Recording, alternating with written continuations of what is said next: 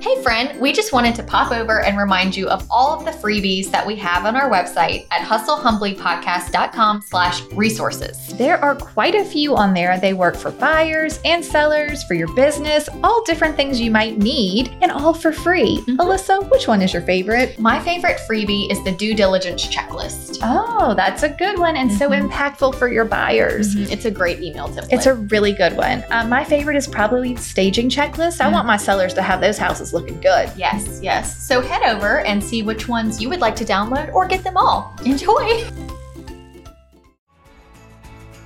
You attend your home inspections? I'm like, oh my gosh, every agent should attend their home inspections. Okay,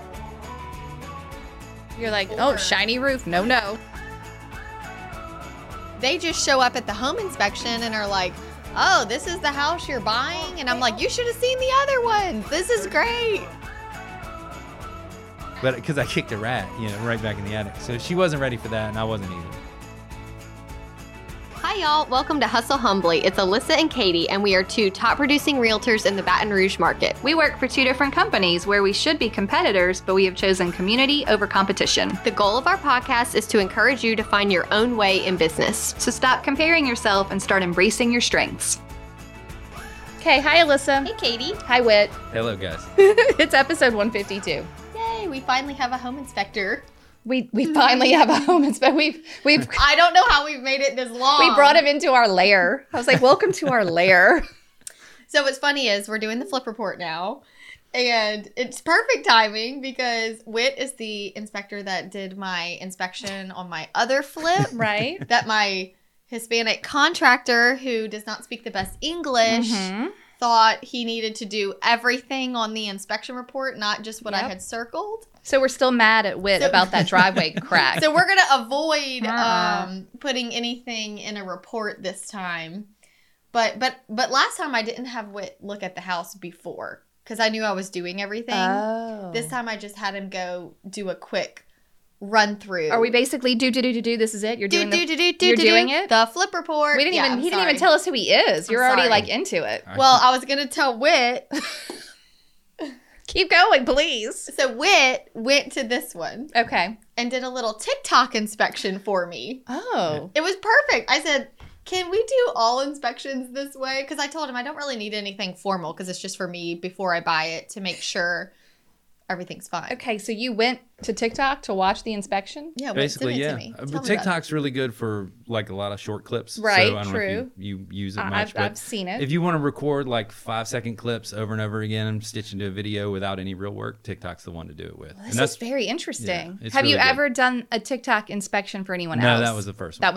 I have to tell you, it was excellent. It was just what I needed.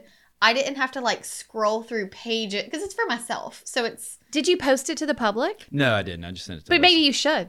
Well, it's one of those things we're not really supposed to do that way. I mean, okay. You can't charge somebody for an inspection and provide them with that low level of service. Wait, you could do both though, right? It was what I asked for. Yeah, is what she wanted. You didn't make a report at all. No. There was no report. No report. I just was like, hey, if there's anything that is alarming that I need to know about before I purchase. Right, okay. That's where we're trapped in our legal ramifications. Right, that's fair. I mean, you got to follow the rules. Yeah. But I enjoyed it. It was exactly what I needed for my... That sounds efficient. For my inspection. Right up her alley. Yeah, very efficient. Correct. It would be the investor special inspection would be the best way to do it. Oh, yes. I like it. Yes, it was very helpful. Okay.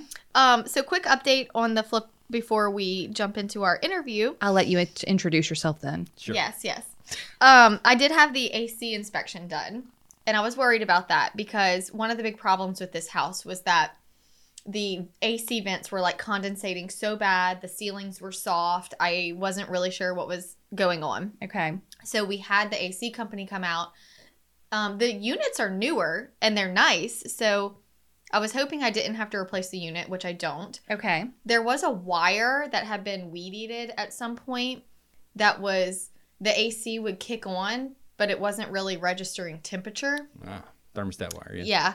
So that was happening. And then he also said, this house is so old, and the unit was just like slightly too big for the house. I mean, he said it's not like one that he would declare as too big. Right. But he said the ductwork that it is connected to is very small, like older ductwork. So to handle the airflow, mm-hmm. and we so anyway, I have to remove all the ceilings in the house anyway. Okay. Because of the condensation from the air vents. Okay. But it works out because the quote to replace, I need to replace the air ducts. Okay.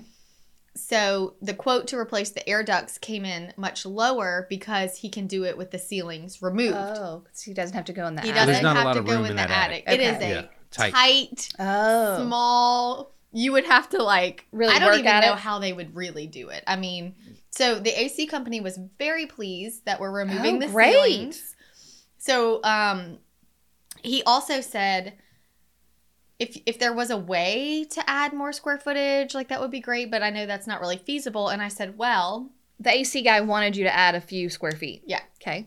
I said, there is a huge storage room. Uh-huh. That backs up to the living room. Okay. Where the laundry used to be. Uh-huh. The owners before me moved the laundry into the kitchen, which I didn't like, but I wasn't sure what to do about it. Okay. But my contractor was like, we can put a door from your living room into the connect laundry. To the storage room. Mm-hmm. And when they redo all the ductwork, we'll just add a duct in that room. It's a big storage room. Oh. So it would probably add... like 100 square feet. Wow. Which is good for me. Yeah. What did it? How many square feet did the house start off at? Below 1,700, which I was sad about. Okay. Because, you know, my other flip house was 2,100 square feet. Right. Okay. So I was kind of like, oh, this is a better layout. Because the other flip house was a 2-bedroom. This one's a 3-bedroom plus an office. And the office could be a 4th because it has a window and a closet. Okay. It's just a little small, but it'd be a great nursery or something. Okay. So that's what I'm doing. Okay, great. We are going to make the storage room that there's going to be a door from the living room mm-hmm. that opens up into the laundry. Yeah, into the laundry. Okay. But there's also a door in the laundry that you can get to from the carport. Right. So we're going to put like a mud bench in there and got it. Like you can come in there and like put all your things down. Right. And it'll be cute. That's like a real idea. Mud area. I love it. Yeah. So it'll be bigger. It'll help the AC. Everything works. Everything is good. Wow. I love it when a plan comes together. I have one more side note on it. Tell us now. Don't make us wait. I was finishing the inspection time frame before I officially bought. And I'm like sitting in the driveway going, am I supposed to buy this house? Yeah. There's no tree. Like normally I have some sort of sign. You're like, this is the house. That's like, this house is for you, Alyssa. So I'm actually in the driveway feeling nervous because I'm about to pull the trigger on this house. And I'm praying. I'm just like thinking, I'm praying. I'm like, God, there's no tree. Like there has to be something that lets me know you want me to do this. I always get nervous before a big purchase. And then I hear, Alyssa? Oh. And I turn around. It's the office manager from my office. And I had just had margaritas with them the Friday before at Katie's office. They had a little margarita get together and I went. And I was like, Celia? And she was like, oh my gosh, are you buying this house? And I said, I think I am. She said, I live right next door. Oh my gosh, this is like the answer to my prayers. You were like, you're the answer to mine. I said, you're the answer to my prayer because I was just asking for a sign. And she said, this house has been such a headache because it has not been taken care of. The tenants have been awful. The yard is so overgrown. Everything has just been, she said, this house has really just been hurting us living here. She talked about, they were thinking about moving. They were going to move because of this house. So you saved them. I'm going to save them. Right. And she was like, anything you need help with. I said, well, here's what I need help with. You tell me what color to paint the exterior. I'm sure she was thrilled. The trim, the brick, the poles and the carpet, everything. You tell me what you want the outside of this house to look like because I don't care and I don't want to pick it out. Right. So she is sending me colors this week. Love it. Celia, sent directly from the Lord. Sent from the Lord to tell me to buy this house. So funny. Alyssa called me. She's like, you're not going to believe this. I was sitting in the driveway and I'm trying to decide. I'm praying. I'm like, God, send me a sign. And then she said, and then I heard Alyssa. And she says, and it was Celia from your office. I said, are you telling me that Celia is God? Yep, I am. She was my son. Amazing. Just tapped on the shoulder. That's right. Just a little nudge. Weird. That's so weird. And I thought, even if I break even, I will have helped the neighborhood. They'll be so happy. Yeah, it's a good thing. Okay, do. The flip report's over. Oh my gosh, Whit! Please, for the love of everything, tell us who you are, and thank you for sitting through all that. No, yeah. I enjoyed it. So I'm Whit Green. I obviously own Whit Green Home Inspections, cleverly named. Cleverly. It took a while to come up with that one. Been a home inspector for a little over 4 years in the Baton Rouge area. Quickly grown to being too busy. Hired my first inspector last year, with no plans to actually hire an inspector, and don't plan on hiring anymore if I can help it. It'll just be the two of you. Yeah. Okay. He's a good one. He was a long experienced inspector. He was inspecting down in New Orleans for years. So okay. He actually worked for me about 20 years ago. Oh, wow. Different profession. Oh, I didn't know that. Oh, yeah. So I even went to his wedding 20-something years ago. What? So I've known him a long time. So it was a great hire, and I don't think I could find somebody equivalent again. Okay. He's a one-of-a-kind. One-of-a-kind. All right. Yeah. But that's pretty much it about me. I just inspect all the time. But I want to hear your background. Okay, so I listened to a podcast. Whose podcast was that where the two of you listen? The software system I use, Spectora, which is the best home inspection software system in my opinion. Yeah. We did a podcast of theirs together, just talking about agent and it was inspector. Great. I watched it. Okay. So it was on video. It was on YouTube. Yeah, I watched it. So it was really good. But what I learned about, I mean, you've done inspections for me and you do a wonderful job as an inspector, but I learned a lot about your background. So kind of tell us what you did before and how you ended up being a home inspector. Gotcha. So for me, it was kind of a weird approach to being a home inspector, which I've learned from other home inspectors, especially through that podcast, how they got into it. Yeah. And it's not the normal way a lot of people think of you work in the trades and then boom, you're an inspector.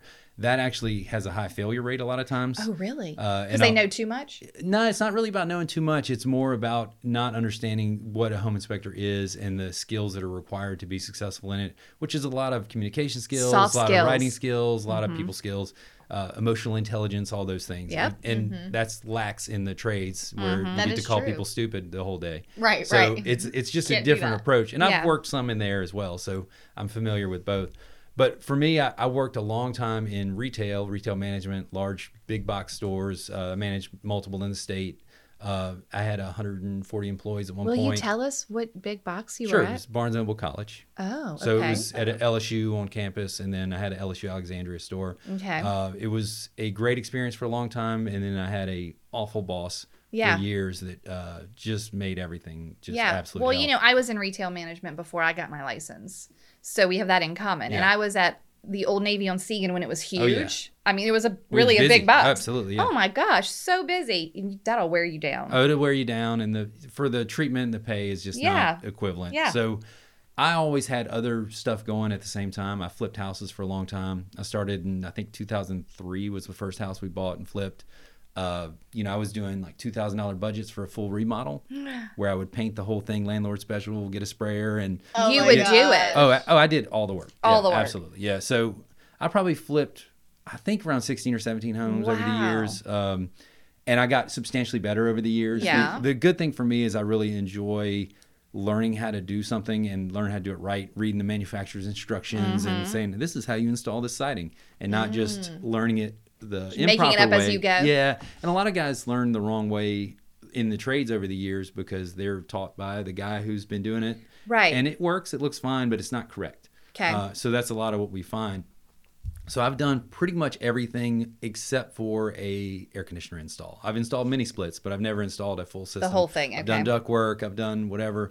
Done roofs and slabs and framing and everything you can imagine. I've done add-ons, other stuff. Wow. So there's nothing that's like unfamiliar for me. Okay. Professionally, I mostly did custom closets for some years, build cabinets, some furniture, things like that. I did not enjoy that, and it actually ruined my love of woodworking a little bit. Oh yeah.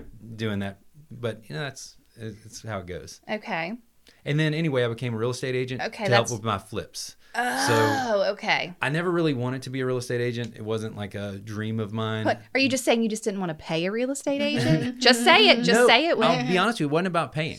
So, because I still, even when I had my license, I let my agent list the houses for me. Oh. It was more about, hey, I want to go look at 16 $60,000 houses this weekend. Does that sound fun to you? No. No, I don't want to help you. It's absolutely awful. Your agent probably really appreciates that. My agent is my broker now. So Okay. He was much appreciative of me getting my license. Yes, you do the legwork on the front end. Correct. Well, then you can just go on your own time and look at these $60,000 homes and but anyway, I ended up getting a few buyers just from friends. Hey, can you sell me a house or whatever? And I went through some inspections and was underwhelmed, just absolutely underwhelmed because I didn't really pay for inspections on my properties. Yeah. And I didn't have a whole lot of respect for the industry. That's okay. But I've actually met a lot of great inspectors since. I've networked and all that stuff, but I did not have great experience with my buyers, and it kind of made me look into it. I'm like, man, this seems like something that is underserved. Okay. And you're like, I could do this better. I could do it better. Yeah. Okay. And, I love it. I had such a restriction on me at my old company on social media, on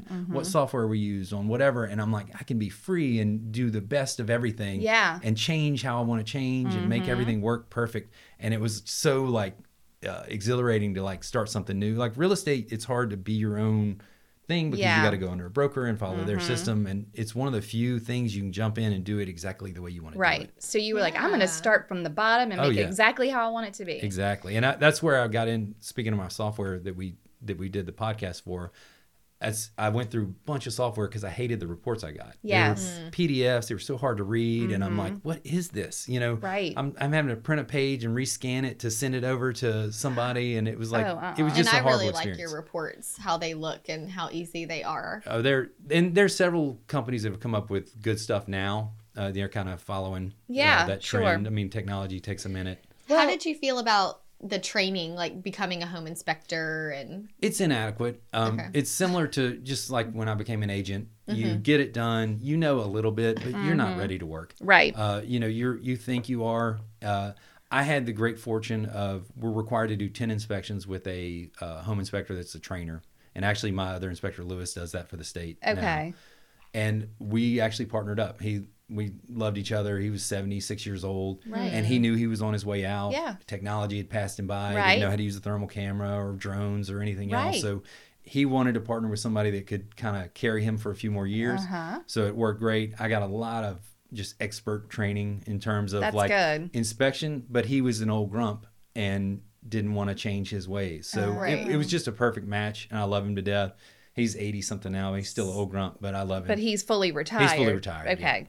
Oh, so that's good. So you did you take over like his book of business, or how did that? So there's no real book of business as a home inspector because you guys can refer whoever you want to refer. Well, right. I did get a lot of introductions, and a lot of those agents still do send me business, but it's not really like a... Do you have like a database? I do, yeah. Okay. So I have all the agents that I've worked with, which I think I'm in 400 range now. But you really, you have about 50 to 60 that send all the work to you. Right. You know? Well, to be fair, that's a lot. 20% of agents are doing 80% of the work. So, you don't need, if you have 50 producing agents, it's probably all you can handle, right? Right. Absolutely. And I've got, I think my top 10 send me like 30 or 40% of the business. Yeah. Of my business. That makes sense. Okay. I love that you're so tech savvy. Mm-hmm. And I'll tell you what was the first thing, because, I've been doing this 16 years, longer than you were obviously an inspector. So I've had my inspectors over the years. I always refer 3 because I don't want to, that's the one thing that I don't want a client to be like, well, you told me just to use this person and then it went wrong. And anyway, so I always refer my 3. They're good, whatever. And then I remember you must have come to an inspection for a buyer because of the robot that goes under the house. Oh, yeah. The pier and beam robot. So I was like, oh, this is really cool. And then it just sort of, in my mind, you were like, well, if you're getting a pier and beam inspection, like a house with a pier and beam, we should call Whit because he's got this robot. Right. It's going to go under. So that's sort of like the first thing for me with you that I was like, oh, and then just everything that you do is very tech savvies. Well, if you can't, so many inspectors will fill a report with disclaimers. Could not access everything under the house, or could not access this part of the roof. And you're like, well, if I can't get there, maybe my robot can. Right. Or if I can't see this around the chimney on this steep roof, I can send my drone. So like, I feel like if there's a problem, you find a way to figure out how you can best inspect that issue. And a lot of guys don't want to go into that because there's limitations. A robot's not going to see what I see when I crawl. And I do crawl when I can, but there's sometimes a whole half of the house you can't get to. So instead of saying inaccessible and checking a box, you can at least get video and see what it's like. And I've been able to work for foundation companies and for mold companies, getting in areas for them so they can quote properly. Yes.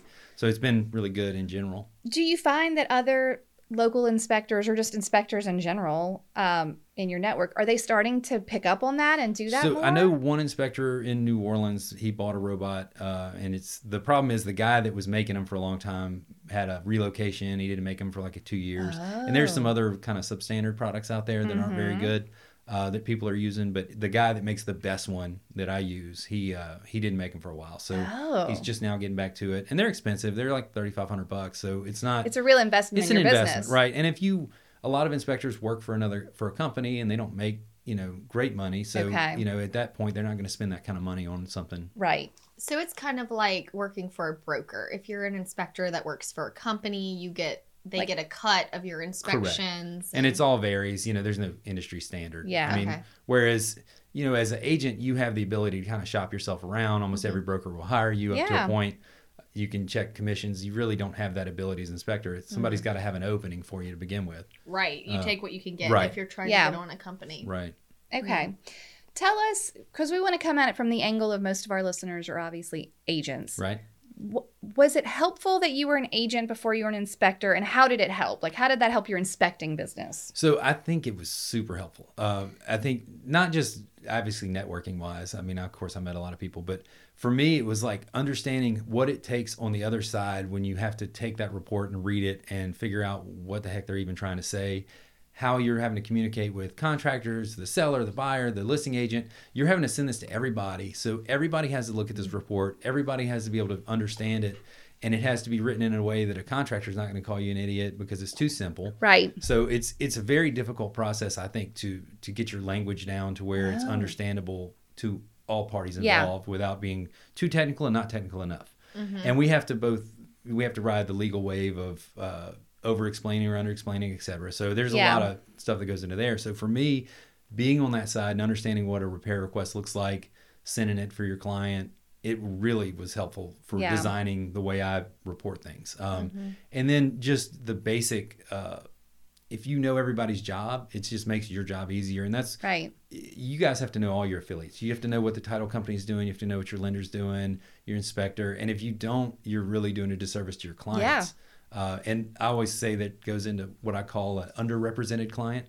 I have agents that I've worked with that just do not understand the process, and they're not helping their client the way they should be. I mean, at the end of the day, the commission's really good on a sale. You guys should be doing a really good job for your clients. Yeah. I mean, that's the number one thing. We're all trying to make sure this client's the best represented we can.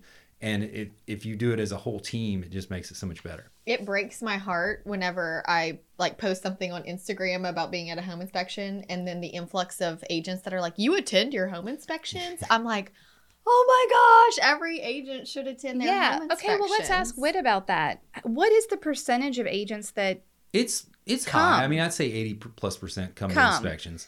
What I will say is the highest volume agents, they come to the inspections. Isn't that interesting? The ones that I would say are the busiest. Yeah, the busiest ones attend. Now, I mean, I'm not going to say they come right at the beginning. Yeah. They might miss a little bit, or there's times where they have to send a substitute or whatever. Right. But, like Alyssa has Whitney, very rarely does Whitney come to an inspection. Unless it's her own sale. Yeah. It's usually Alyssa. She's going to be there.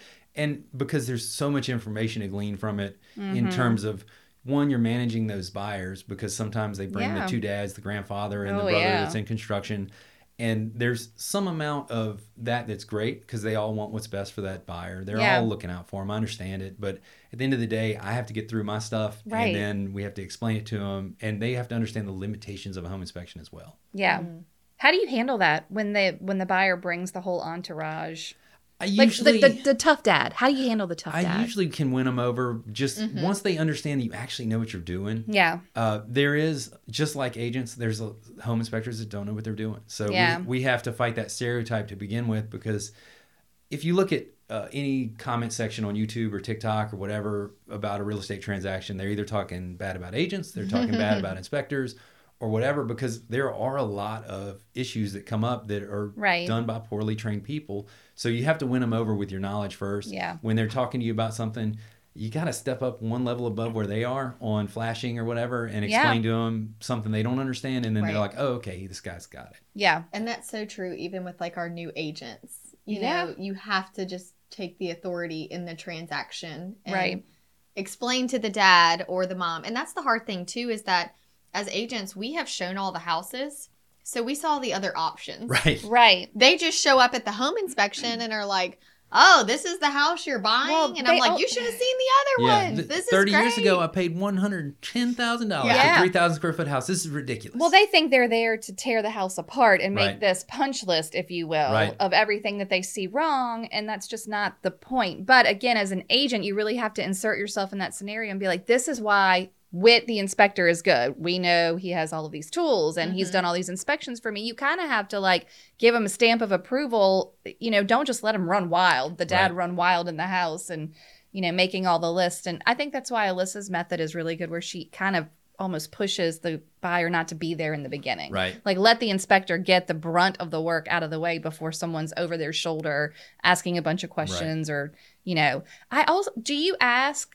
I think you do. I've had inspectors who always ask, is there anything you're concerned about? Do you ask buyers that? So normally that's when I first introduce myself to them. I say, hey, look, I'm going to check everything. Was there something you saw that you're worried about? Because a lot of times they're worried about like little drywall cracks or things like that are very minor issues. And they're sitting there stressing over them. So I'm like, let me get this out of the way so they can feel good. Now they can go back to picking out their colors and measuring for fridges and couches and stuff like that. But there's always like a sticking issue for a lot of people where they're either worried about, and sometimes it's stuff that we can't even check. I'm really worried about the plumbing under the ground. Like, well, that's got to be a sewer scope. You know, it's something that I'm going to check today. So just getting down to the bottom of what concerns them, because you have to figure out what the client is concerned with, and you have to figure out what kind of personality they are. Some of them don't want to hear anything I have to say. Yeah. They just like, oh, we'll get the report. Alyssa will handle it. I don't care. Right. And then some of them are like, I want to know every last detail of this house. Tell me the story from beginning to end, and I want to know it. And I'm fine either way. Yeah. I have to figure out what they want first. What kind of person they are. Right. Hey, Alyssa. Hey, Katie. What do we mention almost every episode? Email templates. You're right. We sure do. And after every time we mention an email template, do you know what we get? Emails asking if they can have copies of the email template. Can you send me a copy of that template? I have never had one like that. That sounds great. And you know what the good news is? What? You can get all of our email templates from our course, Email Templates 101. Tell the people about it. Our course has all of the email templates you would need to send to your buyers and your sellers and your clients that are buying and selling at the same time. Exactly. To get through every step of the transaction and giving them information that they need for where they are in the transaction. It's great because you never forget to tell them something. Yes, and we've already done all the work for you. Yeah. We wrote them and you can personalize them. Yes. And just feel organized knowing that you have all the information where it needs to be. And if you purchase Email Templates 101, you do get lifetime access. So occasionally we like to go in and make updates based on the market or if we find a new best practice, and we put that right into the template and you get that updated straight away. It just goes straight to your course? Yep. Right. It's just there. It's already in there. It's just already in there. You don't even have to worry about it. We'll send you an email and we'll say updated. That's great. Where can they find these email templates? You can find the email templates at emailtemplates101.com. Emailtemplates101.com. Yes, head over for reviews and all of the specifics. Wonderful. Hey, enjoy. So when you're working with all these different realtors, because we're all so different, what are some things that make your job easier? Like what are things that agents can do that help? Well, first of all, it's always scheduling. You know, if you have an inspector that's busy, getting to understand how their scheduling works, how they like to get scheduled.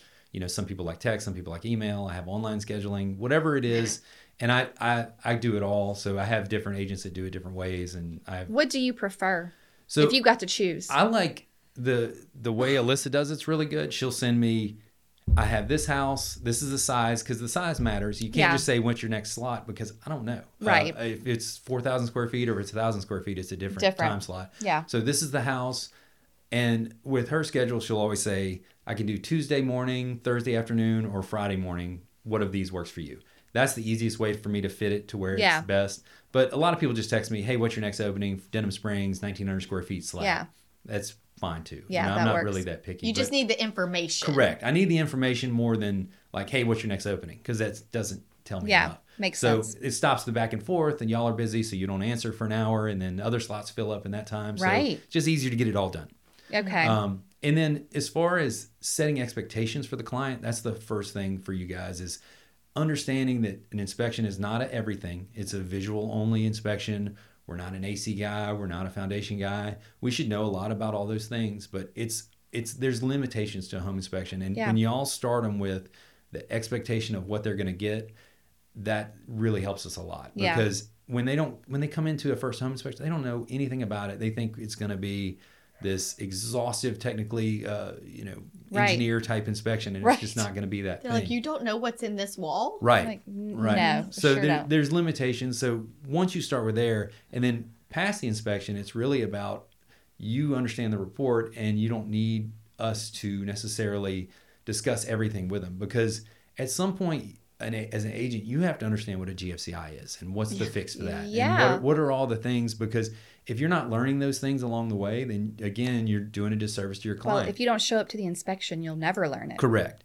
And if you don't have an inspector that's willing to sit down with you and teach you those things, then that's a problem as well. I mean, everybody's new at some point. You have to learn a ton of stuff as an agent. Oh, I still ask a million questions during a home inspection. Mm-hmm. I mean, I've been doing them forever. You can't know it all. And absolutely not. But the basics of a home inspection, it's one of those things where once you master that, it makes the whole process less stressful for you. You're like, oh, I know what this is going to cost us.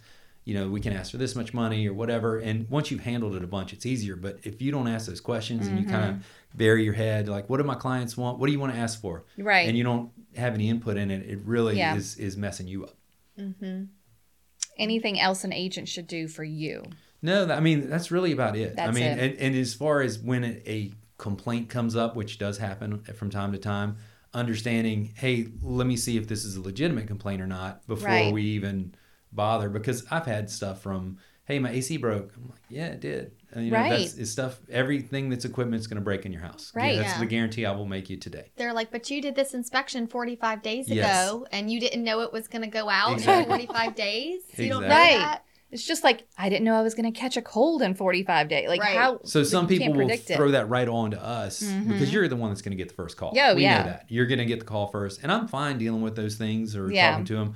But just understanding, not just trying to immediately shift it over and be like, oh, you need to ask him. Yeah. And you're like, well, not my problem. Things break. We had it serviced. We had it cleaned. The AC guy looked at it. It was fine. It broke. I'm sorry. This is the point when I just say, I'm sorry this happened to you. Like the houses, this is what happens. I have to step back and remember that they're going through a stressful time. Yeah. They just spent so much money. They spent money on me, the appraiser, the closing, the moving costs. I mean, their pocketbook has just been throwing out money. Yeah. So I get it. I have a story. I had a client who, I don't know, 2 or 3 years ago, they were an old client. I'd sold them a house. Then they were ready to move up. We sell their house. They're buying a new house. We go to this house in an older neighborhood, and it's on a slab, and it has kind of like a laminate wood floor in the dining room, and it's got all those dark, like on the seams, it has all this dark staining. And I'm like, okay, Katie is saying water has been in this room. Right. For sure. I don't know if it was on top of the floor, under the floor. I don't have a clue. I'm just telling you when the inspector comes. Water has been on this floor at some point. So they were very mindful to get the inspector. He got out his moisture meter and he read the, everything seems fine and normal. Check everything. The kitchen was adjacent. All right, fine. They get into the house and sure enough, there was this slow leak into like the slab from the pipe that had just been leaked. And they had this pet who was peeing in the house literally while we were there. So the inspector was like, well, I mean, it could just be that the pet. Right. This is the room where the pet pees. We don't know. You don't know. So sure enough, there's this slow leak, which of course insurance doesn't take care of because it's a long-term thing. There was mold all in the cabinets of the kitchen, and the sellers had put like fresh shelf paper in like all the cabinets. So then there was like, then they had to pursue like a fraud situation. Right. I don't think it was like ongoing. Like this has been a couple of years. But the point is like, even when the inspector is turned on to an issue, like you can't see in a wall, like there's no way to know. And so it's especially if it's tough. Been covered. Yeah. And that was a really hard one for me because I felt really bad. They basically had to renovate the whole kitchen because they had to tear out a lot of stuff. It was just really rough. And I mean, all I can do is say, I'm sorry this happened to you. Like, call you. I will say, dark spots on wood floors are my biggest because it's, I don't like when you can't explain something or you don't know. Well, we had a bad one recently at one of your houses, Mm-hmm. And they did have to, we just told them what they were going to have to do, and they did. They ripped up their floors, they resealed their slabs, But that one was easier because it was wet at the time of the inspection. So we knew. It's hard when it's like everything's dry, but there's these dark spots. And it's the unknown vague things that drive me crazy and make me feel the most nervous because it's one thing if it's something that you just know how to address it. But with the spots on the floors, there's so many different things that it could be or that you could do and how far do you go and... It leaves me feeling the least confident when I see things like that. And that's why I like a homeowner to be at the inspection or a buyer to be at the inspection so I can really describe not just why it's vague in the report, but what all the things it could be. What could it be? I mean, it could be a lot of things. This could cost you a lot of money. And if you're somebody that has zero budget for any renovations, maybe it's not the house for you. Mm-hmm. Yeah, exactly. We're not ever allowed to say this is not the house for you, but sometimes that's basically what you have to infer. Right. How many times would you say there's like a deal breaker item? Not often, honestly. Well, because everything is fixable. Well, everything's fixable. Now, I will tell you, it has shifted though. The last couple years, inspections, people don't even care. They're like, oh, okay, there's no houses. I'm just going to take what I take. But that will change. If you go back to like 2019, when I'd give an inspection report that was kind of rough, you would have people that were mad. Because you killed their one sale. They've been on the market for 90 days. Right, it was a sale and you killed it because the roof's bad. More or less, it's almost always roofs or ACs. Mm-hmm. Is with the big, foundation too for crawl spaces. Okay, I have one for you. What do you say when the buyer says, or the buyers say it to me? I don't know if they say it to you. Well, did it pass or fail? Like it's like the inspection is a pass or fail. Yeah, we literally say this is not a pass or fail. This I describe it as we're telling the story of the house. Oh, that's good. We tell you the story of the house. This is the what's going on with it. It's not going to be brought up to being new. We're just going to give you the bigger items that you're worried about. And I detail probably more of the smaller items than some inspectors do just because I don't like follow-up calls from, hey, how did you not mention this little tiny drywall crack or whatever? And I mention them, and then I just say it's a typical crack just so they know it's fine and you can move on from there. Mm-hmm. One of my favorite things, because I feel like inspectors and agents, like between even us two, I have this huge passion for bringing respect and professionalism back to realtors. Right. And you feel the same thing. Like sometimes inspectors have a bad rap and you are like dedicated to saying like, hey, but I'm educated and these are the things that I do. But also kind of in the same way, you have said before that you don't want to be everybody's home inspector. Right. And that's the joy of having a lot of business. Right. Is I can decide who I work with. When y'all are on the agent side, you don't get to decide who's going to make an offer on the house, who's listing you're going to see. So sometimes you're stuck working with the guy that everybody hates. And you hate him before you even submit the offer. And you're like, oh, I wish I could tell these clients I don't have to do it. Yeah. I don't want to be everybody's inspector. I want people that basically the agent and I get along well. They understand I'm going to report the condition of the house no matter what it is. I'm not going to soften anything. It's going to be what it is. I want that relationship where they just trust what I say. I mean, they can verify and move on, and I'll tell them when they need to as well. But that's very important to me to have that. And that comes from my old job of being treated so poorly. I hated it so much that I wanted a place where I felt comfortable, I felt appreciated and all those things. So once I found my people that I like working with, it just made my whole life better. Yeah. Like the whole life better. And I appreciate them. They appreciate me. And it's been just a magic. How do you not work with an agent? Do you just say, oh, I'll fold? Yeah. Yeah. And Now, anybody listening, I don't do that to a lot of people. There's a few. Right. Because sometimes I really am all full. Yeah, yeah. If you're told you're full, it's not that he's ignoring you. I really do get all full. Yeah. But there are some that I absolutely just will tell them much further out than I am just because I don't want to work with them. Yeah. They're either not good for their clients. Yeah. They wear me out with problems. There's always issues, or there's some that just don't have their client's best interests at heart, and I'm not going to work with you if I find out that's the way you are. Right. No, that's fair. You know, sometimes I can't help it. The client calls me direct and schedules, and I'm like, and then they show up, and you're like, oh, yeah. Well, I ask them who they're working with, but I've usually already told them my opening at that point, and maybe I need to learn how to be better on the phone. Or even if like you're trying to tell them, hey, this is an issue, and then the agent steps in, and is like, oh yeah, but it's really not that big of an issue.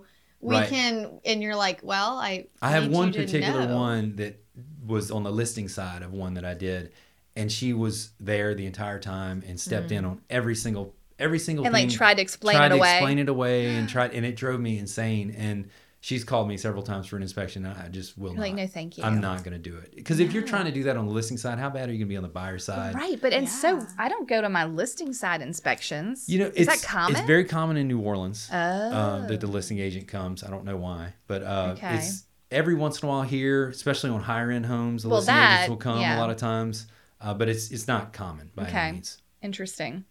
All right. Me and Whit just had one where the seller was very micromanaging of everything and wanted to be present for the home inspection. And I said, my clients want to really look and be able to speak freely, and they don't want to offend your seller because they were going to be doing a lot of changes to the property. And he was just so mad that I wouldn't let him come, but I really put my foot down. Well, then we needed a key to the attic. And he showed up. And he like wouldn't tell us where it was. And said, this is why I should have been there. Oh, gosh. And so he directed us to a bowl. There were 70 keys. Literally 70 keys. He did it on purpose. And this was the kind of attic that was, the lock was on the ceiling. So you had to be on a ladder on your tiptoes with your hand in the air trying to figure out. It was like a Fear Factor episode. I was so mad. I was like, we're going to find this key. And we did. But they just get difficult sometimes. Yeah. We had one yesterday where the seller was home, and he sat in the living room watching true crime TV with no shirt on. Oh, yeah. My gosh. It was interesting. Uh-huh. Great. Is it ever helpful for the seller to be there? Almost never. Never. I mean, I like them to be accessible for a question. Usually it's a locked thing. Yeah. Yes. Again, another different one yesterday, the electric panel had a lock on it. Yeah. And we had to get with them, get the key, ended up buying bolt cutters instead because I didn't have my truck. So. Oh, wow. Anyway, it's problem solving. Mm. Okay. So you kind of talked about how it's pretty easy to become an inspector, sort of like becoming an agent. Yeah. So how should an agent find a good inspector? Like, what are ways to figure out if this inspector is good? So the important thing to do is almost look at it as a client should look at it as a buyer. So you need to look at their online presence, their reviews, like what your client's going to see. When you send that name out, they're going to Google your name, and they're going to see everything there is out there. So you need to know what they're going to see. Yeah. You need to know if they have a website. Do they have sample reports out there? What is it that they have that people can see? Because then you can refer them to that and they can review it. Yeah. I've embraced Google reviews since the very beginning and really driven that. They're so good. Oh, yeah. There is no better place to have a review. I passed over 500 recently. So that's amazing. Yeah. That's a lot. So I really pushed that hard. Because I want people to see what people are saying. But so they need to do that. Obviously, they can ask their fellow agents that they work with in the office. But I think they need to dig deeper than, hey, who's your inspector? Right. It needs to be more like, have you used other inspectors? Right. Why do you like this guy? What's the purpose? Because if you've got one of these, I've been in real estate 25 years and I know more than you. Right. Sorry, I missed 16 years. Yeah. But, you know, sometimes they that's the first thing they throw out. And I've been using this guy for 25 years. Yeah. Well, that guy probably hasn't evolved much. Right. And he's probably given the same old crappy report that he was given 25 years ago. Not saying they can't change, but most of the time that's how it goes. So you got to dig into why they're referring them, find out who meshes with you. And I had a lot of people reach out to me over the years and they're like, hey, do you want to meet and grab coffee? Yeah. And we had coffee together or lunch or whatever and really delved into how we represent our clients, each other. Yeah. And sometimes that was great and sometimes it was not. Yeah. And sometimes that's okay. It was like eye-opening. Like we may not be the best fit. We may not be. I mean, for me, I met a lot of agents through office presentations. I did this great, we called it Removing the Headache from the Real Estate Transaction. It was a title company, lender, insurance, and me. And we'd go into a brokerage and kind of go through what you should get out of your affiliates. Because you guys have a lot of things to manage at one time, and if you really exercise what you can get out of somebody, it's great. Yeah. Because if you have a regular relationship with an inspector, they can help you with your listing. When you get your inspection report back and you don't know what the heck they were talking about, they can help you on showings where you send a picture. Hey, this little slab crack's here. We're worried about it. Do you think it? You know, obviously it's not a oh, so you opinion. Welcome that? Like a quick photo? Absolutely. Hey, Whit, what's this? That's how you build relationships. I love it. If you add value to them, then that's a relationship builder. They understand it's not like a full evaluation. Right. But you can really rule out some stuff really quick. Let's not make an offer on a house that's going to be a no. Yeah.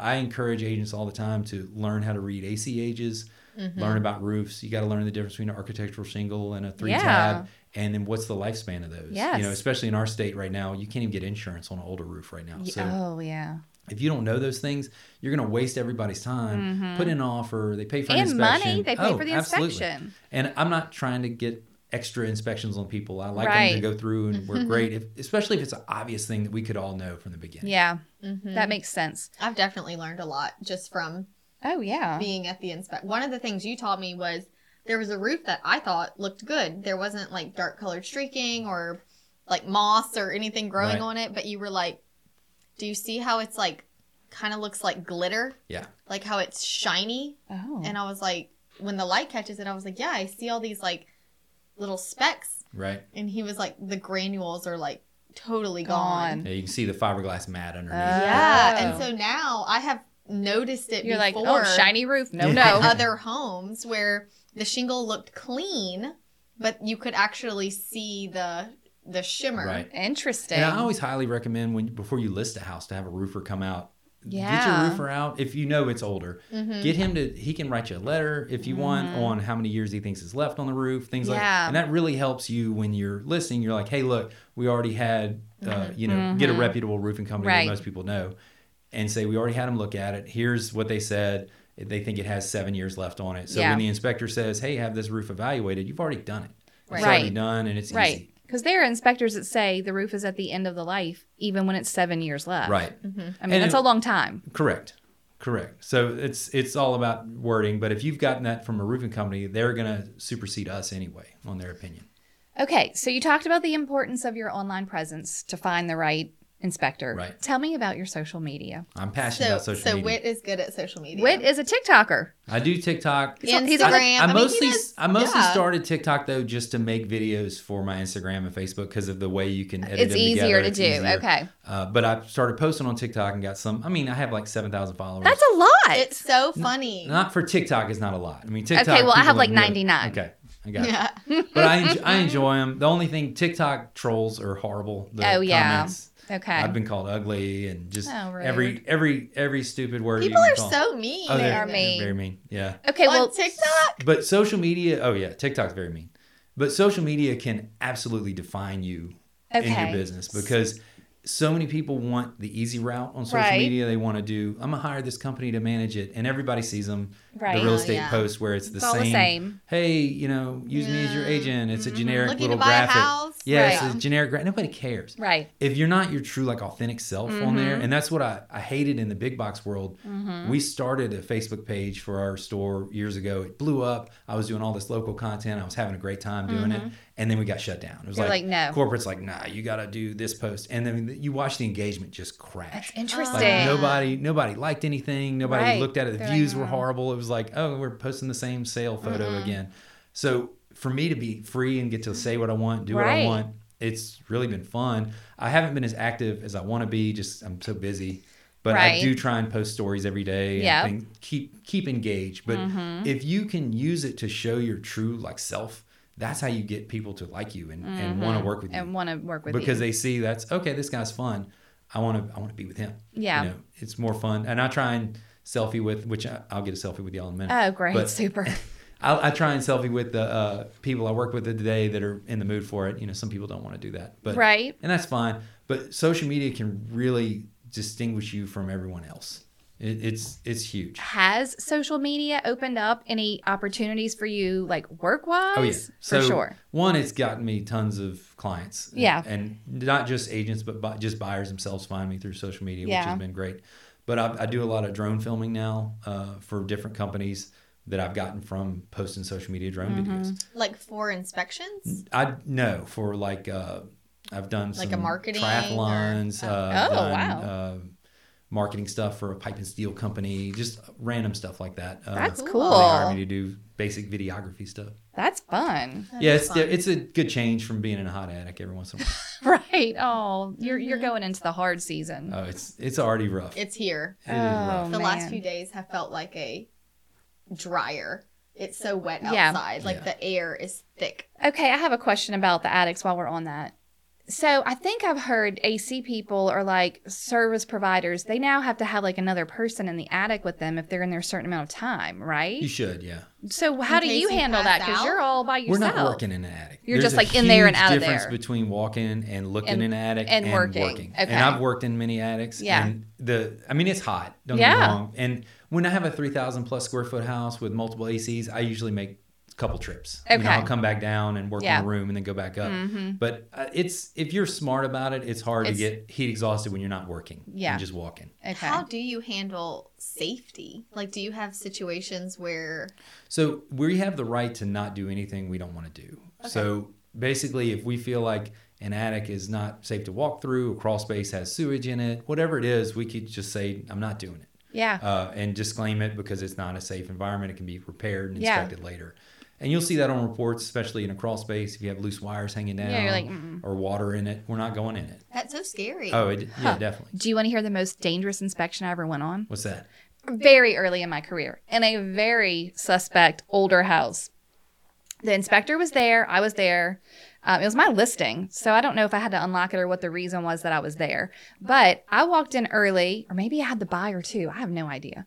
It's really that long ago. I walk in, I flip a light switch, the light bulb pops. Like, okay, I'm like, that's weird. I guess go to the next light switch, flip the light switch, the light bulb pops. I get to the third one, I flip this. I'm like, something is not right here. Like that doesn't. So I walk out.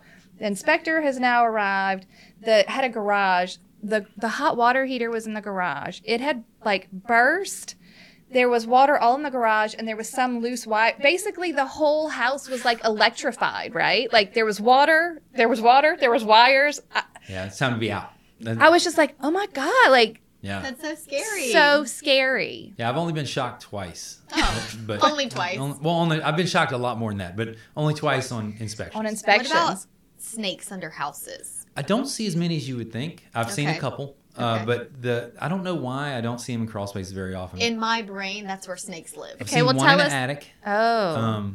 So what's the scariest animal encounter you've had? I had a possum in an attic that was like a big one. Yeah, and I wasn't ready for him when he started walking. Well, I had one of my early inspections I had with an agent, and she's Hispanic and speaks a lot of Spanish, and she tells people I speak Spanish even though my Spanish is horrible. Funny. But she tells her clients all the time, he speaks Spanish, you know, he's good. So you have to try and like... Oh, it's awful.